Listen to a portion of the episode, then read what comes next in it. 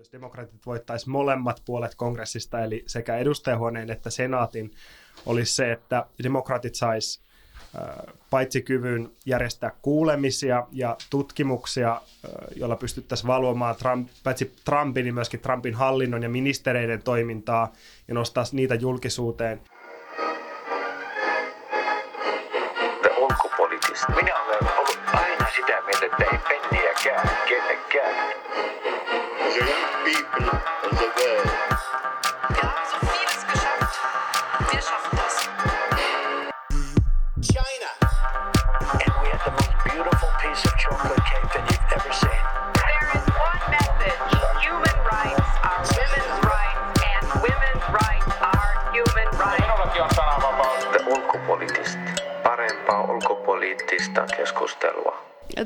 Tervetuloa te ulkopolitistin pienen podcast-studioon tänne Munkkiniemeen. Meillä on vieraana täällä kaksi nuorta poliitikkoa. Meillä on Joel Linnaimäki Moikka.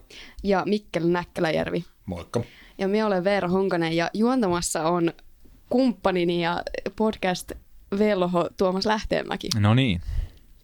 Tota, Joel ja Mikkel, te lähestyitte ja me, minua ja kerroitte, että hei te olette käynyt semmoisella kivalla kiertueella Jenkeissä ja te haluaisitte tulla puhumaan siitä, niin voisitteko te nyt kertoa vähän, että mikä tämä kiertue oli? Tähän ohjelma pääsee niin vain näin. Todella. Joo, no matka oli tosiaan tämmöinen ö, Yhdysvaltain ö, valtion vuodesta 1940 järjestämä tämmöinen IVLP-ohjelma, johon tällä kertaa tosiaan ö, 18 nuorta eurooppalaista poliitikkoa, politiikan taustavaikuttajaa, toimittajia, kansallisjärjestöaktiiveja 15 Euroopan maasta niin valikoitui. Ja siellä kolme viikkoa kierrettiin seitsemän osavaltioalueella alu, alueella. Ja tietysti se ensimmäinen pätkä ja varmasti niin ajankohdan kannalta ehkä kiinnostavinkin pätkä niin oli tietysti Washington DCissä oltiin ensimmäistä viisi päivää. Ja tavattiin siellä toimittajia, tutkijoita, politiikan taustavaikuttajia ja poliitikkoja. Ja päästiin kats- katsastamaan Yhdysvaltain poliittista tilannetta ja, ja tulevia vaalejakin. Te kävitte siellä monessa osavaltiossa ja muuta, niin voisitteko nyt avata vähän sitä, että miltä välivaalit näyttää kaikissa näissä osavaltioissa? Kaikissa osavaltioissa. Ja miltä ne haisee tietenkin? Miltä ne haisee myöskin. Ähm, sehän näyttää tosi erilaiselta riippuen siitä, että missä osavaltiossa on. Että oikeastaan yksi matkan suurimpia antia itselläni oli, että tuli käytyä sellaisissa paikoissa tosiaan, mihin ehkä lomalle menisi. Että esimerkiksi Ohiossa, joka on vähän enemmän maaseutumainen osavaltio. Ähm, Eikö se tunnettu perunoista? No joo, ja tietysti kaikki tämmöiset maaseutuosavaltiot Yhdysvalloissa on tunnettua tietysti maissista, mutta äh, näin. Äh, siellä huomattiin myös, että, että tota, jostain syystä tämä kanatanssi on muodissa. Ehkä voisi siis sen verran sanoa näistä niin kuin välivaaleista, että äm, vaikka demokraateilla on iso etumatka republikaaneihin monella tapaa, koska Trump on niin epäsuosittu, niin se heidän voittonsa ei näytä mitenkään itsestään selvältä, ja se riippuu tosi paljon siitä, että millainen ehdokas sillä alueella on, että miten hyvät mahdollisuudet hänellä on mennä läpi. Eli pelkästään niin olemalla jotain vastaan, niin ei vielä pääse ihan sinne kongressiin kuitenkaan. Niin, ja ehkä jos, jos jatkaa siihen, että jos vertaa vaikka 2016 presidentinvaaleihin, jossa kuitenkin vaalit käytiin hyvin pitkälti maahanmuuttoteemoilla ja, ja tota, miettii, mistä nyt puhutaan, niin mikä tietenkin vaikuttaa valtavan paljon aina vaalitulokseen. Nyt puhutaan paljon aselainsäädännöstä, verotuksesta, sosiaali- ja terveyspalveluista, totta kai myös maahanmuutosta jonkin verran, mutta ne teemat on erilaisia, joka tietysti vahvistaa sitten erityyppisiä ehdokkaita. Että Trumphan pärjäsi monestakin syystä varmaan, mutta yksi syy tietysti oli se, että se teema, teemana maahanmuutto oli niin kuin vahva hänelle ja niin kuin siihen liittyi paljon latausta ja nyt sitten käydään erityyppisillä teemoilla, mikä kyllä voisin kuvitella, että monessa osavaltiossa nämä aiemmin mainitut teemat niin voi vahvistaa nimenomaan demokraattiehdokkaita. Ja kyllähän siitä nyt jotain arvioita on ollut, että, että ainakin tämä edustajahuoneeseen demokraatilla aika hyvät todennäköisyydet on voittaa enemmistö. Ja näistä teemoista voisi ehkä sen verran niin lisätä tuohon, mitä Mikkel hyvin sanoi, että jos viime välivaaleissa republikaanien yksi ykkösteema oli terveydenhuolto, niin silloinhan teemana oli nimenomaan tämän Obamacarein haukkuminen ja kritisoiminen, ja nyt taas demokraatit on oma, omineet sen teeman itselleen ja hyökkää hyvin aggressiivisesti republikaaniehdokkaita vastaan, mitä aiot tehdä puolustaaksesi kansalaisten oikeutta terveydenhuoltoon, ja sitten taas republikaanit koittaa kääntää keskustelua toisiin teemoihin, kuten maahanmuuttoon. Nyt, nythän Trump hyvin poikkeuksellisesti, tai Trumpin 2020 presidentinvaalikampanja julkaisi TV-mainoksen tästä niin kuin maahanmuuttajien karavaanista, joka heidän mukaansa lähe, lähestyy Yhdysvaltain ulkorajaa, että he koittaa niin kuin hyvin aggressiivisesti kääntää keskustelua heille edullisiin teemoihin. Mm. Onko nämä vaalit ja tämä vaalikeskustelu aktivoinut Yhdysvaltain kansalaisia? Kun te oli liikuitte siellä eri osavaltioissa, näitä erilaisia ihmisiä, niin onko tämä puheenaihe myöskin muiden kuin sitten eliitin sulla?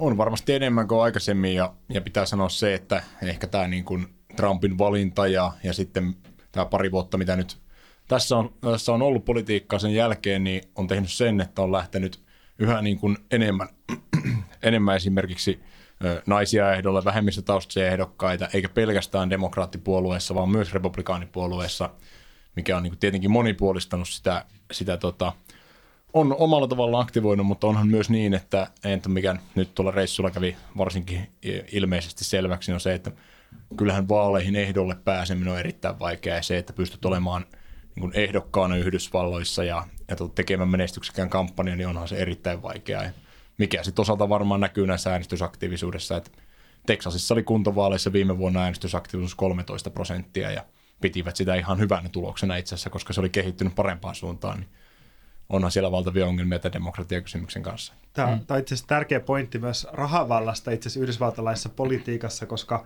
kun me ju, juuri Ohiossa tavattiin osavaltion kongressiin pyrkivää demokraattia, joka oli tällainen duunaritaustainen muistaakseni autoalalla työskentelevä henkilö, niin hän sanoi, että hänellä on kotona kaksi uh, pientä lasta, hänellä on koko päivätyö, hänellä ei oikeastaan aikaa tehdä kampanjan muuta kuin kaikella vapaa-ajalla, mikä taas tuntuu hirveän suomalaiselta ajatukselta, että niinhän Suomessa tehdään vaaleja ja politiikkaa usein. Mutta hänen vastaehdokkaansa on juristi, joka on ollut kongressissa yli 10 vuotta, joka voi käyttää kaiken aikansa sen kampanjan tekemiseen ja hän itse maksaa sen kampanjansa. Että on hyvin eriarvoista tämä politiikkaan pääseminen, kuten tuossa äsken todettiin. Niin millä se rahoittaa se tavallinen ihminen sen oman kampanjansa?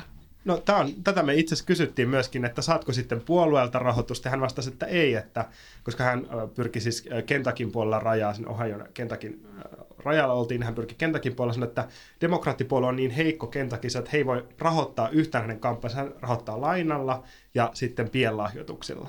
Ketkä siellä sitten on lähdössä äänestämään?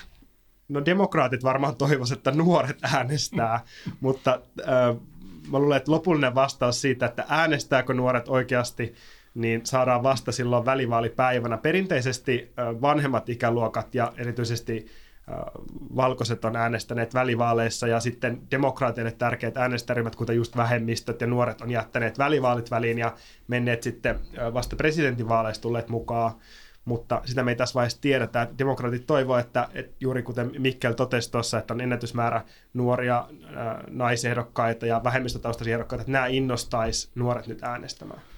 Joo, mutta kyllä siellä aika samantyyppinen on kuin Suomessa ja monissa muissakin länsimaissa on ikään kuin se, että niin kuin joku tutkija sanoi tiivisti sen, että damn kids don't vote. Kyllä. Että kyllä se on aika, aika sama siellä tuntuu olevan. Semmoinen kiinnostava puoli on tietysti ollut, että – nyt Yhdysvaltain edellinen presidentti Barack Obamahan on, on aktivoitunut, hän on ollut aika hiljaa, oli pitkään niin kuin hävi, tota, 2016 presidenttivaalien jälkeen, on nyt aktivoitunut tämän kampanjan ympärillä ja siitä jonkun verran oli keskustelua ja käytiin esimerkiksi seuraamassa yhtä keskustelua, missä oli poliitikon toimittajia, jotka, jotka arvioi, että miten se vaikuttaa, niin se aika yleinen arvio tuntuu olevan, että, että ei se välttämättä se Obaman niin aktiivisuus, niin ei heilota varmastikaan – republikaaniäänestäjiä suuntaan eikä toiseen, mutta se mikä sillä voi olla vaikutuksena, niin voi olla se, että herättelee niitä nukkuvia äänestäjiä, jotka tosiaan 2016 presidentinvaaleissa esimerkiksi jäivät nukkumaan, niin se sillä on voinut olla vaikutuksena ja siihen varmasti demokraatissa uskotaan ja ainakin toivotaan, että niin käy. Liittyy tähän, tähän vaaliin ylipäätään, ja sitten jos ajatellaan niin tällä hetkellä istuvan presidentin Trumpin asemaa, niin jos voisitte kuulijoille kertoa tiivistetysti, että minkälaiseen kiperään pisteeseen tämä Trump joutuu, mikäli demokraatit tässä näissä vaaleissa pärjäävät? No, mä luulen, että konsensus siitä, että mitä tapahtuu, jos demokraatit voittaisi molemmat puolet kongressista, eli sekä edustajahuoneen että senaatin, olisi se, että demokraatit sais paitsi kyvyn järjestää kuulemisia ja tutkimuksia, joilla pystyttäisiin valvomaan Trump, paitsi Trumpin, niin myöskin Trumpin hallinnon ja ministereiden toimintaa ja nostaa niitä julkisuuteen. Republikaanithan käytti näitä samoja valtoja hyvin aggressiivisesti Hillary Clintonia vastaan, kun Clinton oli ulkoministeri näissä Benghazi-kuulemisissa, joissa sitten pystyttiin niin kuin vuosien ajan penkomaan samaa asiaa ja pitämään sitä julkisuudessa. Ähm, Mikäli demokraatit voittaisi molemmat osat kongressista, he pystyisivät myös periaatteessa saattamaan Trumpin ulos presidentin toimesta, eli impeachment-prosessin käynnistämään, mutta mä luulen, että se ei ole hirveän todennäköistä tällä hetkellä. Toki re- republikaanit käyttää itse asiassa pelkoa tästä todennäköisestä tai mahdollisuudesta välivaaleissa, koska he tavallaan tuo viestiä äänestäjille, että jos nyt äänestätte demokraatteja tai jäätte kotiin ja annatte demokraattien tulla valtaan, niin he pilaa tämän Trumpin kauden ja he pilaa kaikki konservatiivien mahdollisuudet tehdä toimivaa politiikkaa. Tämä maa ajatui kaaukseen. Miten nämä välivaalit vaikuttaa Yhdysvaltain ulkopolitiikkaan? Ehkä jos ihan lyhyesti vaan jatkan tuosta, mihin äsken lopetin, mm. niin tota, ähm, kongressissa molemmat puolet kongressista tekee ulkopolitiikkaa tai vaikuttaa siihen, mutta senaatti on vaikutusvaltaisempi kuin edustajanhuone. Ja niin kuin Mikkel taiskin todeta, niin lienee todennäköisempää, että demokraatit voittaa edustajanhuoneen kuin, kuin että voittaisivat molempia, jolloin niin kuin semmoista suoraa vahvaa vaikutusta ei välttämättä ole, mutta, mutta sitten näiden valvontaprosessien kuulemisten kautta he voisivat tarkemmin valvoa sitä, mitä vaikka State Department tekee Trumpin johdolla tai mitä Trump aloittaa, tai kun Trump aloittaa kauppasotia tai, tai neuvottelee kauppasopimuksia uudestaan, mitä niissä tapahtuu. Joo, mä itse asiassa tähän nopeasti tarraten, mä yritin miettiä koko sun puheenvuoroa ja sitä kirjaa, mistä tota, mä tämä yritän nyt miettiä tämän, tämän kommentin, mutta en saanut sitä päähäni. Mutta, mutta kuitenkin niin tämä kertoo State Departmentista ja sen tämänhetkisestä roolista Yhdysvaltojen hallinnossa ja siitä, kuinka paljon he ovat tehneet leikkauksia siihen ja siihen, mikä on diplomaattien asema tänä päivänä. Niin parantuuko se miltään osin, mikäli demokraatit astuvat valtaan? Tämä on erittäin hyvä kysymys. Se kirja lienee Ronan Farrow War and Peace, jos Kyllä. aivan väärässä. No niin, aivan loistavaa, että me ollaan lukemassa samaa kirjaa. Ähm, ei välttämättä parane. Äh, siis periaatteessa demokraatit on olleet niin kuin perinteisesti suosiollisempia State Departmentin rahoitukselle äh, kuin republikaanit, äh, ainakin niin kuin moderna aikana 2000-luvulla, mutta kuten siinä kirjassakin todetaan, niin Obaman kaudellahan äh, niin kuin ulkoministeriön rooli heikkeni kuitenkin suhteessa esimerkiksi puolustusministeriön, eli kun Yhdysvallat on monessa konfliktissa mukana, niin on jotenkin poliitiko, poliitikoille on tullut tavaksi kuunnella enemmän niitä sotilaita kuin niitä diplomaatteja siellä ulkoministeriössä, ja tämä epätasapaino ei välttämättä parane yhtään sillä, että demokraatit voittaa. Entä sitten, jos republikaanit voittaa, niin mit, mitä sitten tapahtuu?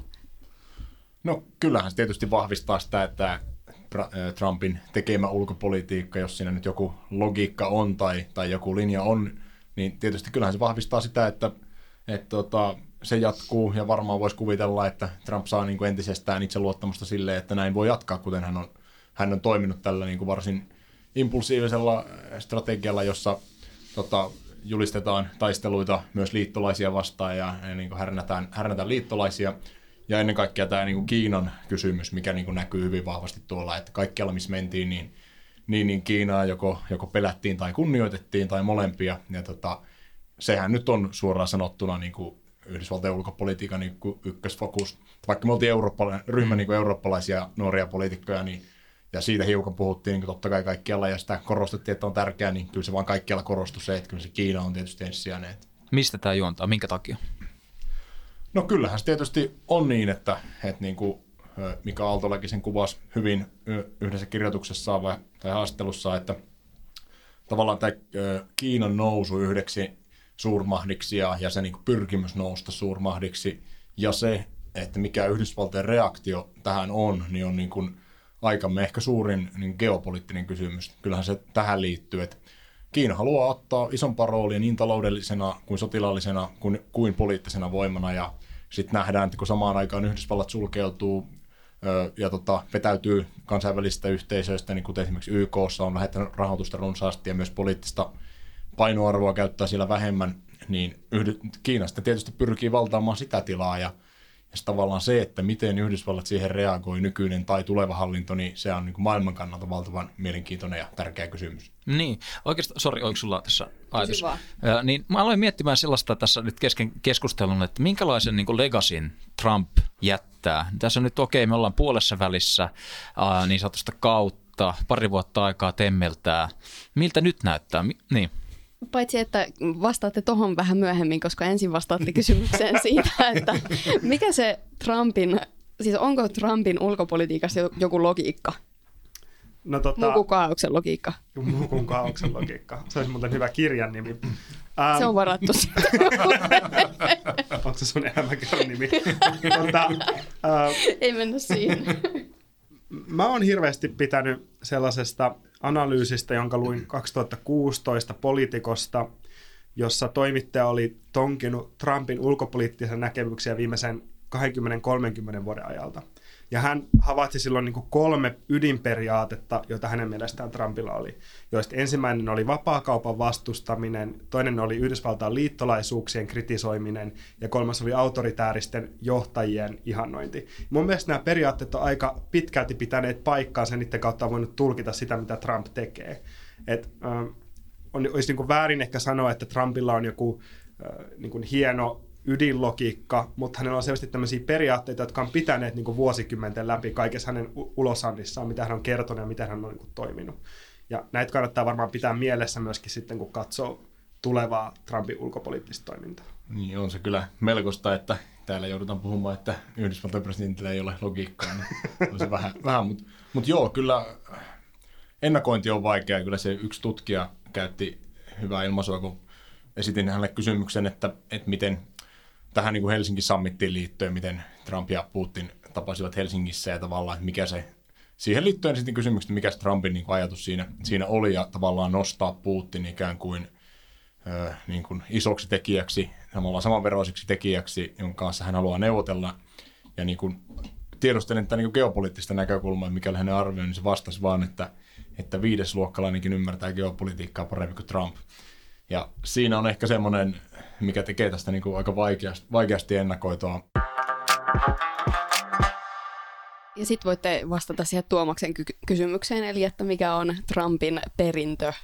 Niin, tai onko sitä oikeastaan? Mä, mä niin mietin sitä, että, että on- onko hänen perintönsä se, että pause näppäintä yritetään painaa ja repiä olemassa olevia instituutioita kappaleiksi ja sitä kautta niin kehittää jotain uutta ja ihmeellistä. Mä, mä jäin miettimään, että voiko olla nelikautinen presidentti, tai siis nel, neljä vuotta palveleva presidentti, joka ei ulkopolitiikan saralla saa oikein niin kuin aikaiseksi, ainakaan niin kuin kehityksen näkökulmasta. Että no riippuu, mitä se kehitys on. Ajatellaan Kyllä- kehitystä sillä tavalla niin kehityksenä.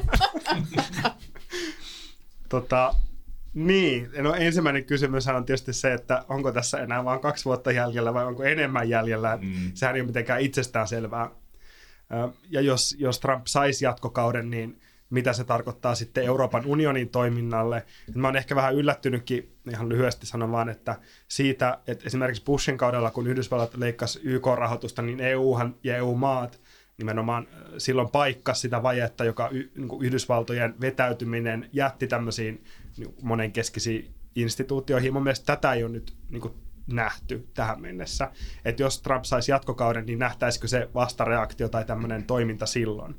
Ähm, mikä se perintö sitten olisi, äh, niin varmaan juuri noin kuin sanoit, että että osittain, tai ehkä, luin ehkä siitä, mitä sanoit, tai ymmärsin, että, että se ravistelu, mitä Trump tekee niin kuin monenkeskiselle järjestelmälle, meidän niin kuin instituutioille, missä me tehdään yhteistyötä valtioina, niin voi joko johtaa siihen, että osa niistä romahtaa, tai sitten se voi pidemmällä aikavälillä johtaa siihen, että jotain parempaa tulee tilalle, tai ne joutuu, niitä joudutaan kehittämään sillä tavalla, että ne on kestävämmällä pohjalla kuin mitä ne on tähän mennessä ollut.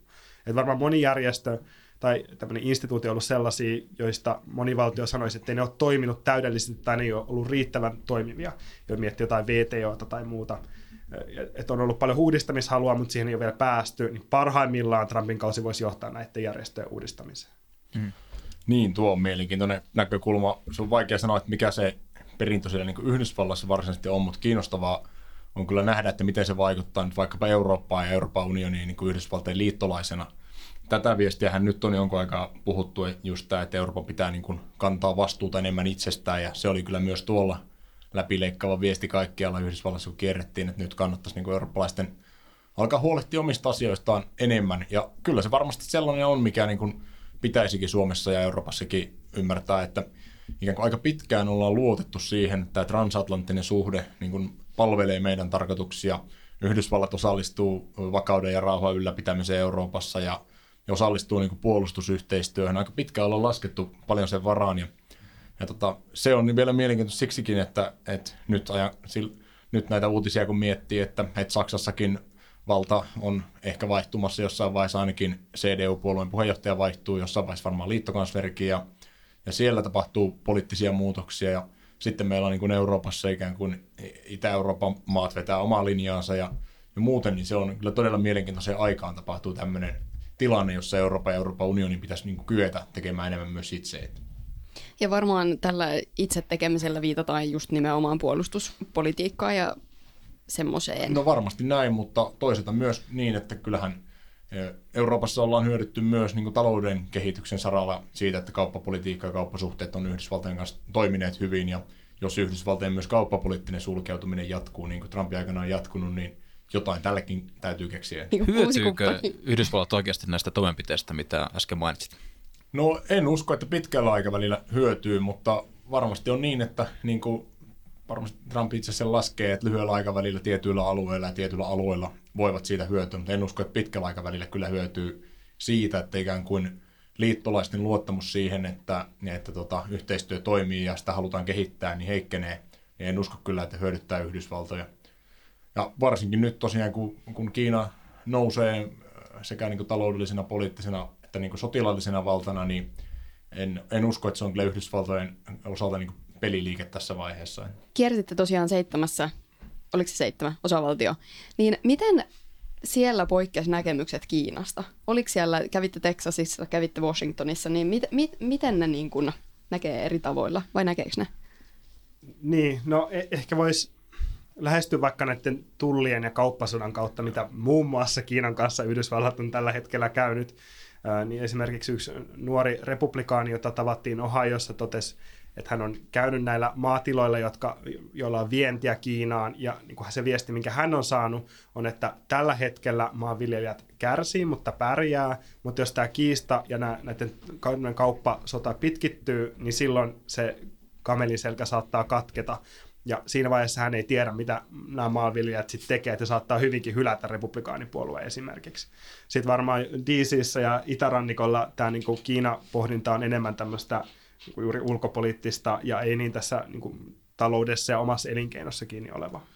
Joo, tota, kans käytiin keskilännessä Demoinessa Iowan osavaltion alueella ja siellä vietettiin päiväkin yhdellä maatilalla, jossa maissia kovasti kasvattivat ja, ja tota, niin siellä juuri tästä puhuttiin. Kyllä he oli kriittisiä, et eivät pitäneet sitä niin kuin hyvänä ja sanoivat, totesivat, että on niin kuin bad for business.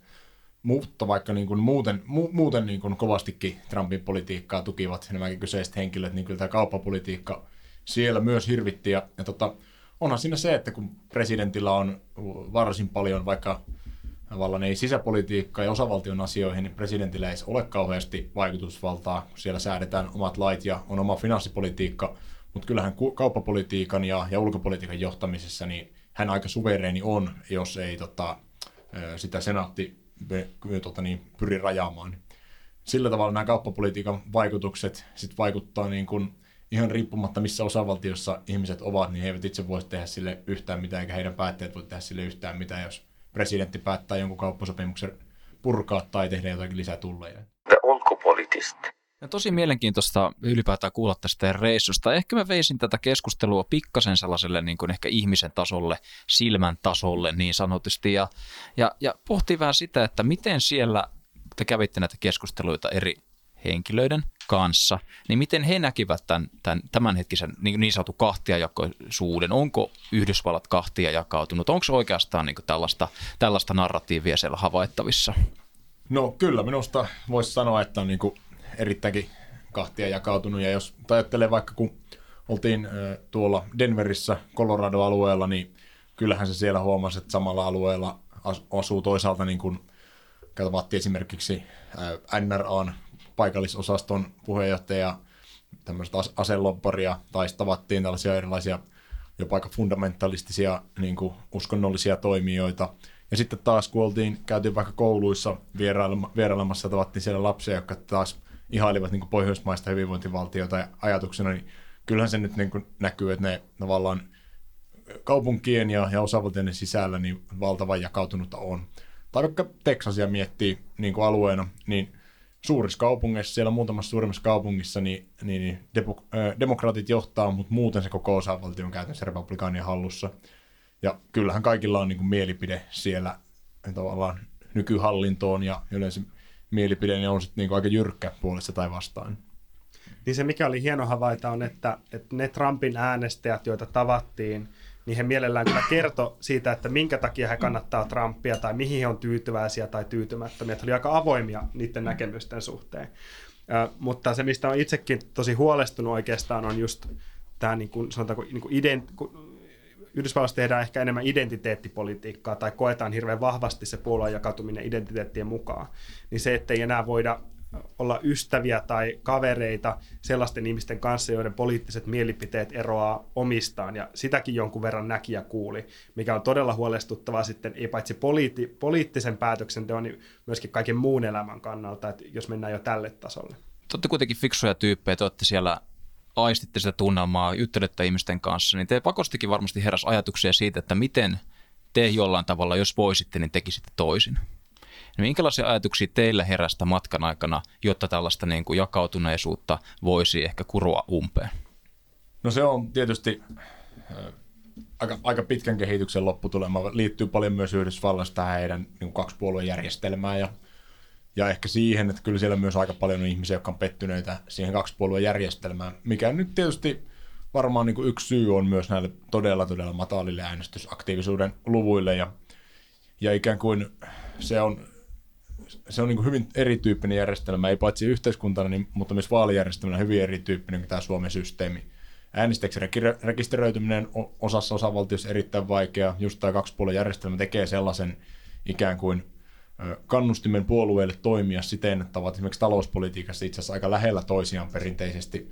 Ei niinkään kannata pyrkiä hakemaan välttämättä, välttämättä kovin paljon eroa, että esimerkiksi demokraatti ei välttämättä kannata lähteä kovin paljon vasemmalle tai republikaanien oikealle, koska sitten syntyy keskustaan tilaa, jonka sitten taas toinen, toinen kaappaa.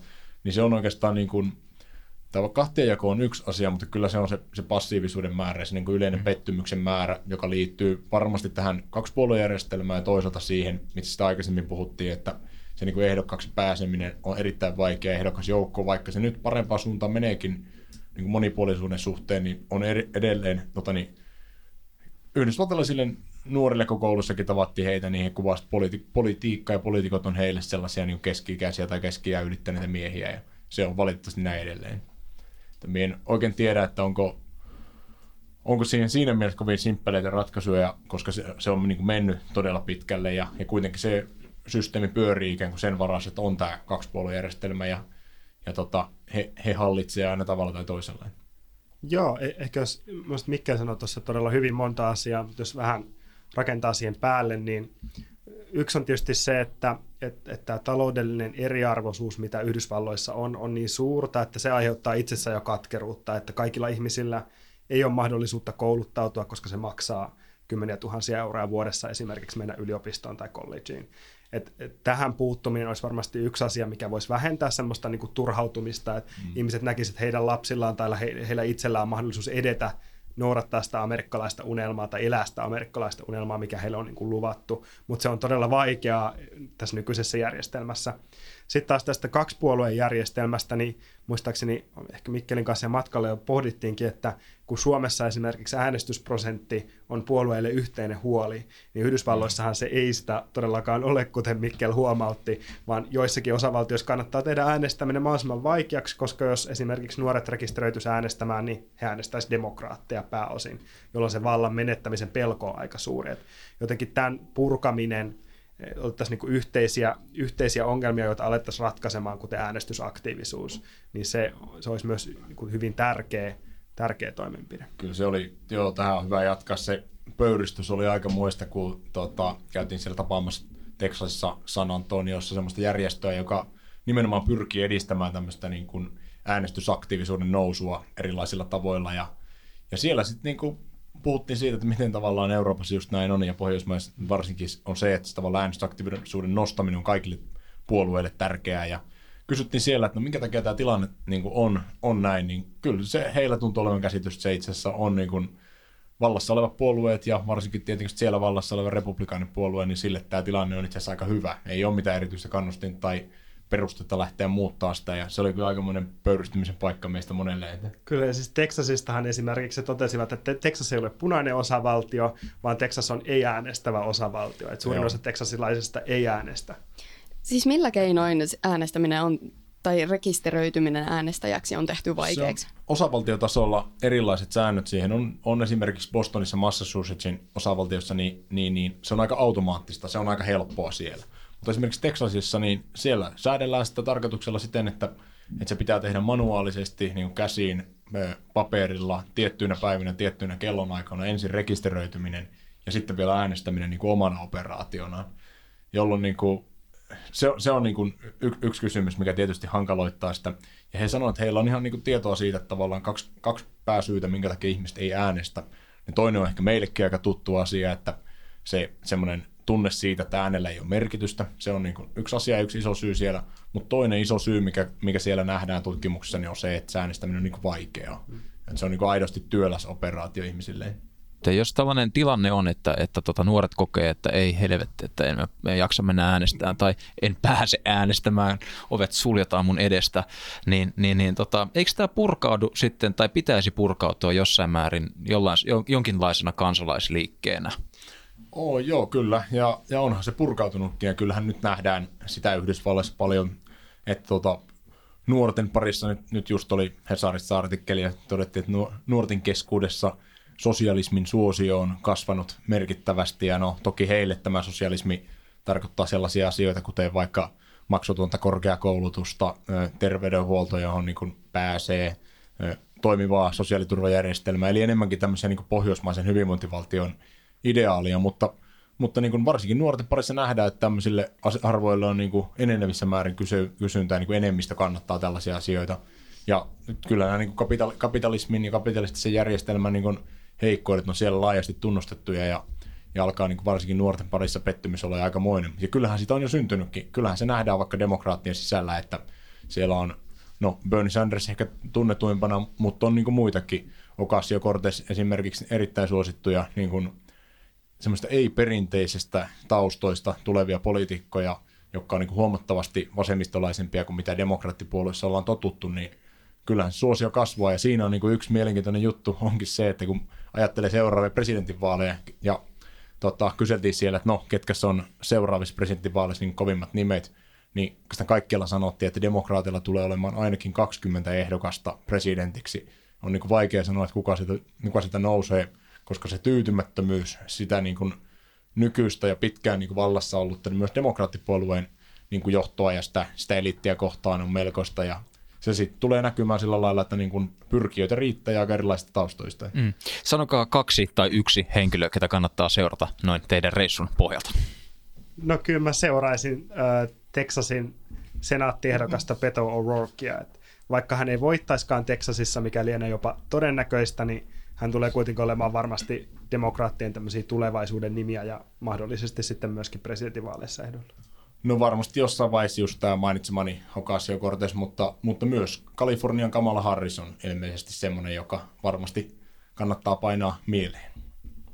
Ja toki tähän jos jatkaa, niin, niin, niin ehkä vielä sen sanon, että siitä huolimatta, mitä, mitä tuossa äsken sanoin, että tulee olemaan kilpailua kovaa, niin ehkä ei vielä, vielä tota, niin kuin ole poliitikkona valmiita kaikki nämä nuoremmat uuden sukupolven ihmiset. Ehkä demokraattipuolue ei ole vielä valmis ikään kuin valitsemaan tällaisia henkilöitä, niin kyllä siellä edelleen vahvempana pidettiin, että sieltä tulee Trumpin vastaehdokkaaksi Joe Biden, joka on sitä samaa sukupolvea ja samaa ikäluokkaa kuin Trump on.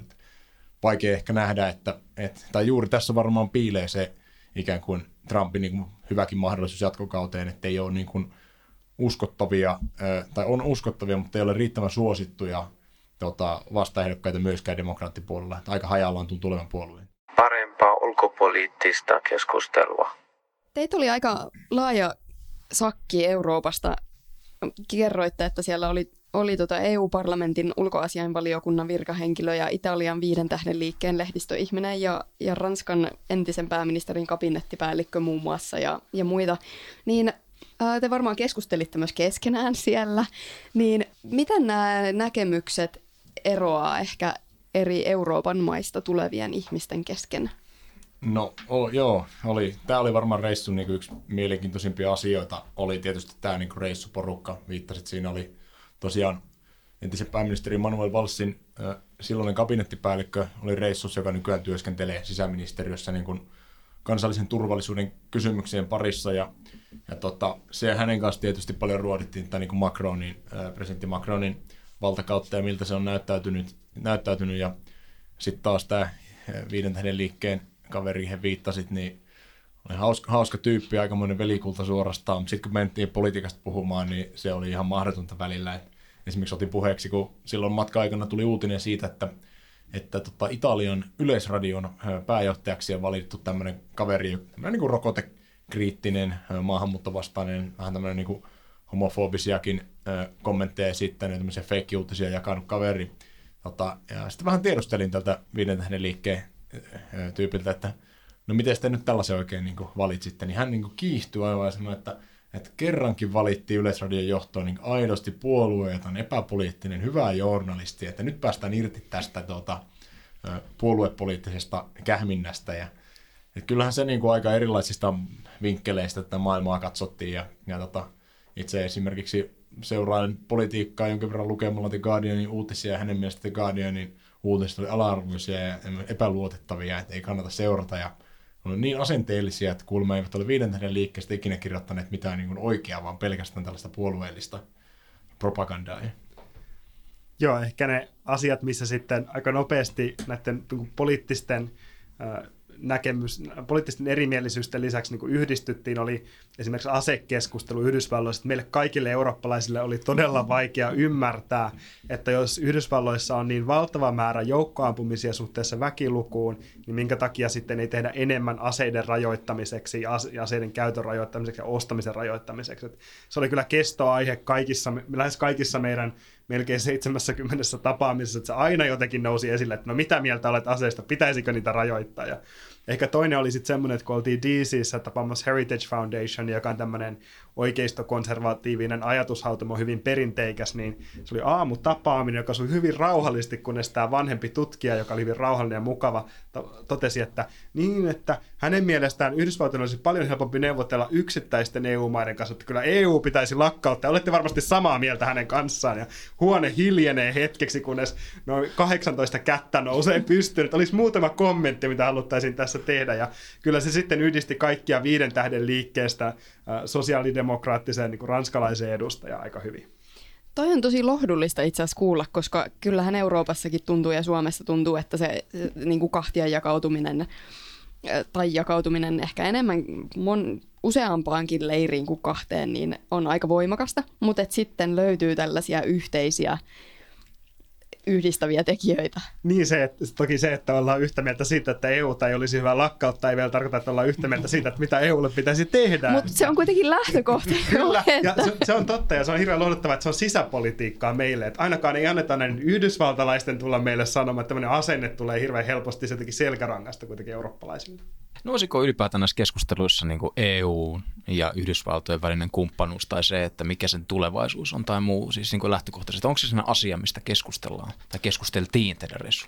No nousi kyllä ja, ja useissakin keskusteluissa ehkä itselle jäi sellainen mieleen, mieleen kun DCissä tavattiin tota, yhtä toimittajaa, tota, niin, ö, kysyin häneltä, kun juuri oli vasta ollut tota, niin Junckerin tämä State of European Union puhe ja kysyin sitä häneltä, kun Juncker siinä puheessa totesi, että euron merkitystä kansainvälisen kaupan välineenä ja niin kuin euron va, niin kuin roolia valuuttana niin pitäisi niin kuin vahvistaa. Ja, ja jonkin verran haastoi niin kuin dollaria siinä. Ja sitten esitin niin kuin kysymyksen tähän liittyen, että, että miten hän, hän tämän näkee, niin sanoi, että tuummoisia käy jotenkin ylimalkaisesti, että ei meillä täällä kiinnosta Yhdysvalloissa, että mitä ö, ö, tota, komission puheenjohtaja Juncker teillä, teillä tota, niin, niin Euroopassa sanoo, jos te ette tee mitään. Niin kauan kuin ei tapahdu mitään toimia, niin se on pelkkää, pelkkää puhetta. Ja aika monesti niin kuin, tavallaan tämä oli sellainen, mikä jätti vähän miettiä, sitten niin kuin, jäin, jäin seurailemaan sitä ja kyselemään muitakin asioita, niin kyllä siellä aika monella tuntuu olevan ikään kuin huoli siitä, että Euroopan unioni ei ole hirveän vahva tällä hetkellä.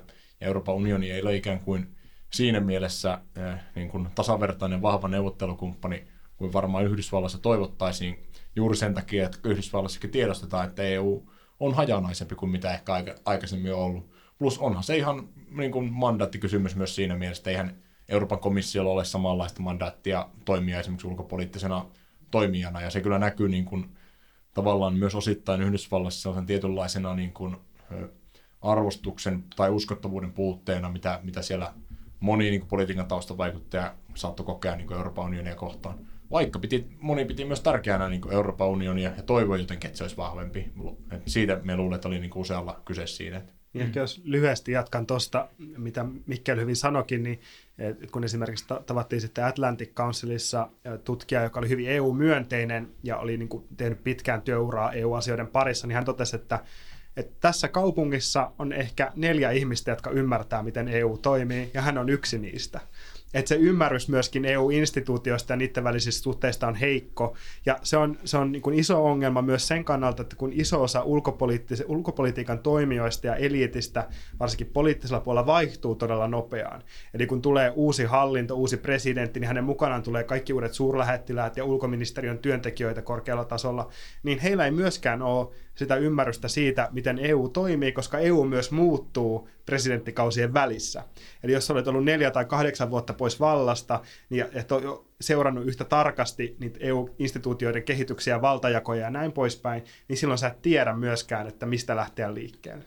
Niin, ja tietysti just näin, ja tietysti on vielä, vielä niin, että jonkun verran totta kai reissussa, reissuaikana puhuttiin myös Venäjästä, ja, ja miten, miten EU-ssa ja Euroopassa niin kuin suhtaudutaan Venäjään. Tämä oli tietysti yksi asia, mikä nousi aina välillä, ja he, he tietysti mielellään oli, olivat sillä lailla, kun, kun Yhdysvalloissa selkeästi niin Venäjä pidetään niin jonkinlaisena niin uhkana myös, niin tämä oli tietysti yksi kysymys, mikä, mikä niin nousi, mikä tuli nyt sitten vaikka energiapolitiikkaan näihin tähän uuteen kaasuputkihankkeeseen ja, ja muuhun liittyen niin nousi, nousi jonkin verran.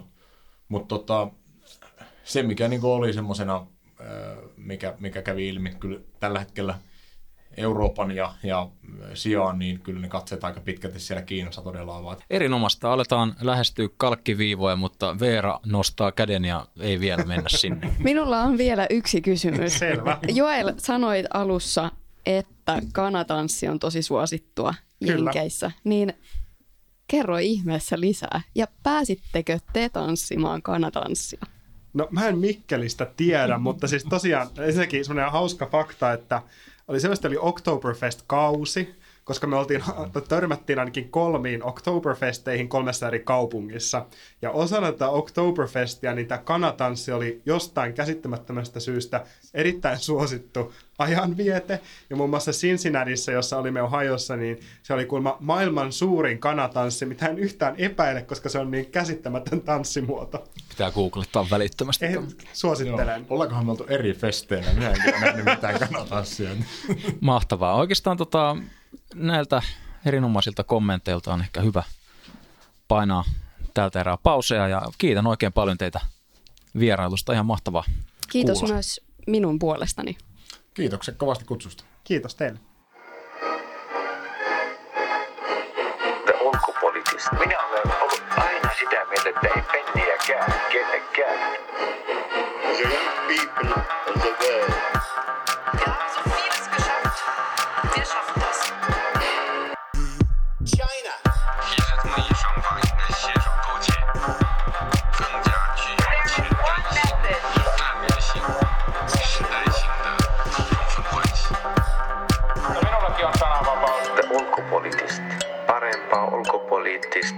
The ulkopoliittista. Parempaa ulkopoliittista keskustelua.